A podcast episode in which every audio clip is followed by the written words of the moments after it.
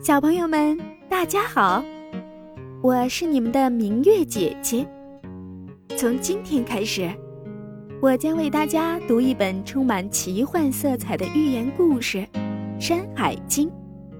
这可是鲁迅小时候最喜欢的书了。书中许多神话寓言故事，千百年来一直根植在人们的心中，激励着人们为了美好的理想而奋斗。小耳朵们，准备好了吗？我们的奇幻之旅开始了。女娲造人。女娲是传说中的人类之母。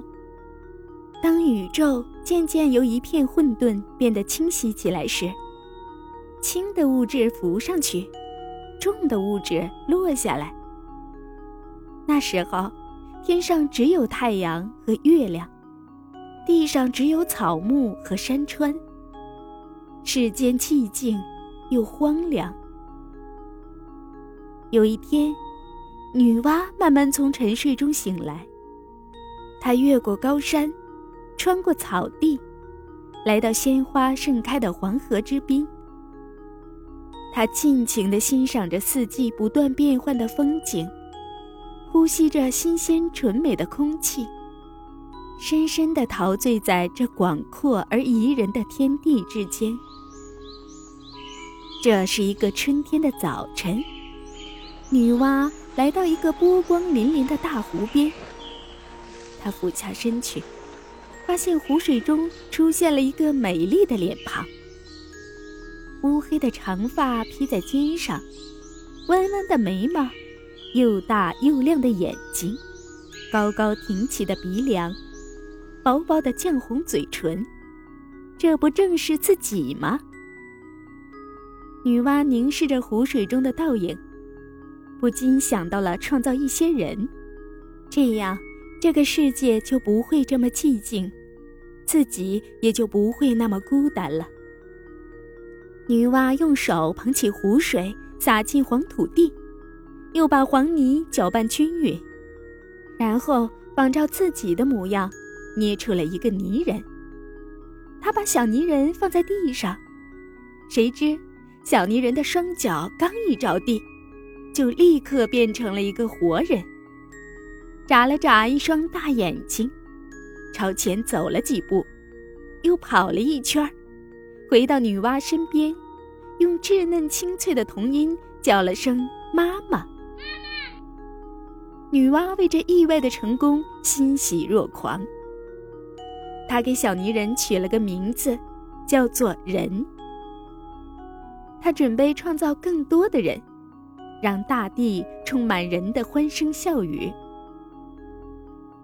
女娲挖来了一大堆黄泥，用水搅拌均匀，像捏第一个小泥人那样，认认真真的捏起了小泥人。她捏啊捏。不知不觉累得头昏眼花，女娲终于累倒了。她背靠大树，坐在地上，望着无边无际的大地，发起了呆。